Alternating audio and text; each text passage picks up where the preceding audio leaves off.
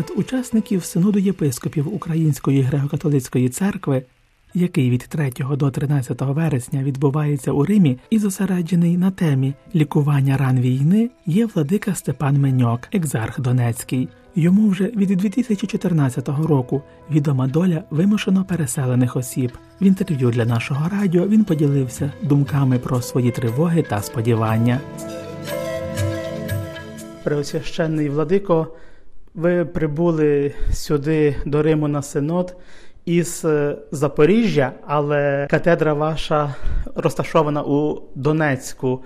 Це, мабуть, досвід, який е, можете розділити як із співбратами єпископами з різних частин світу, але також під час тих різних зустрічей з тими гостями, які приходять. Е, як живе сьогодні Донецький екзархат?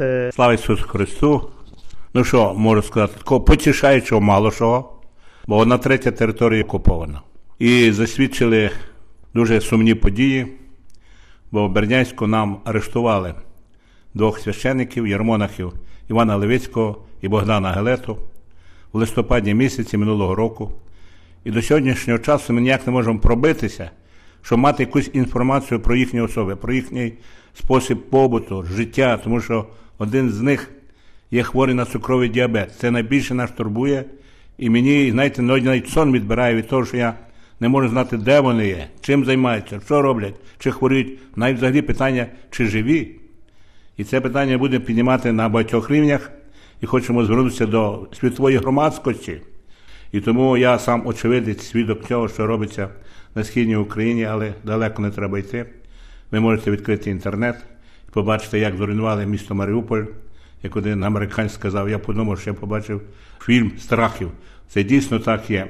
Нема ніякого милосердя. Я просто в шоці є, наскільки люди стали жорстокі. Жорстокі настільки, що нікого не шанують, не вважають, навіть своїх солдат вони не поважають. Просто посилають їх на смерть, за що вони воюють, про що воюють. Вони зеленого поняття не мають, навіть не розуміють, для чого вони йдуть. Більшість з них, які попадають в полон, то говорить тільки за того, що вони хотіли заробити гроші. І коли в Сєвєродонецьк приїхали журналісти з Росії, а привезли їм десь пару тонн картоплі, і зразу ці розібрали і давали прямо йому інтерв'ю і кажуть, на який він нам руський мір привезли.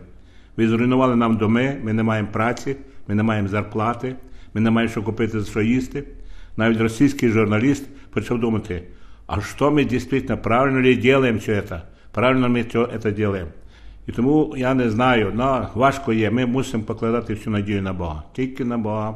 Бо не раз ми питаємо, що буде, що буде. Ми не пророки, я теж не пророк, також не пророк, не можу сказати. Але Бог в якійсь мірі заклав якийсь план, щоб це суспільство, яке тут на сході більшості, яке не мало поняття, що таке Бог, не знало, що таке церква, не знало, що таке молитва, чи навіть розуміння християнської сім'ї не було відсутнє.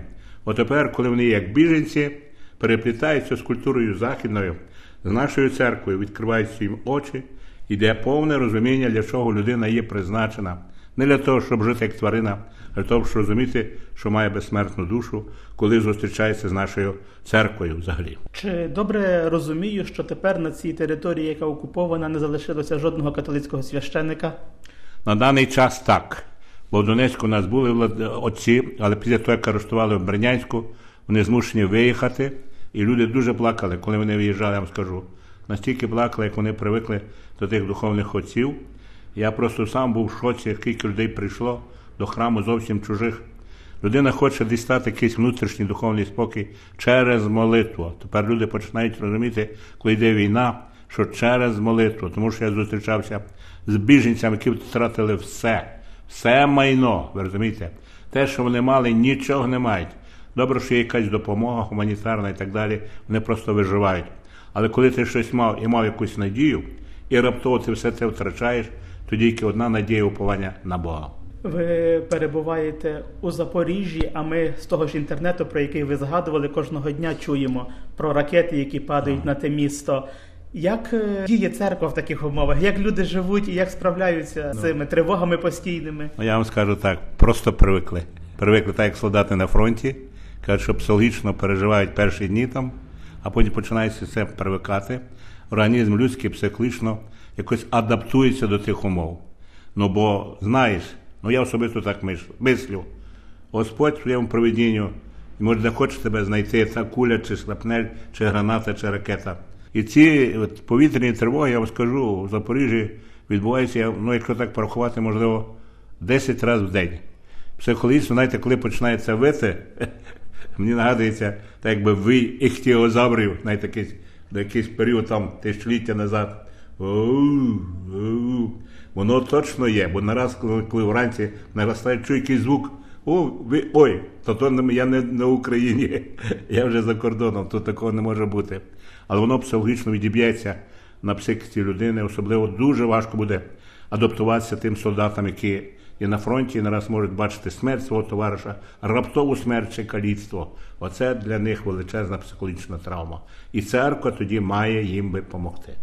Інша частина екзархату, та що не окупована, живе. Навіть відкриваються нові храми. Недавно була новина, і це є таким знаком надії. Знаком надії. Ми живемо абсолютно. Ми працюємо абсолютно в такому самому ритмі, як ми працювали.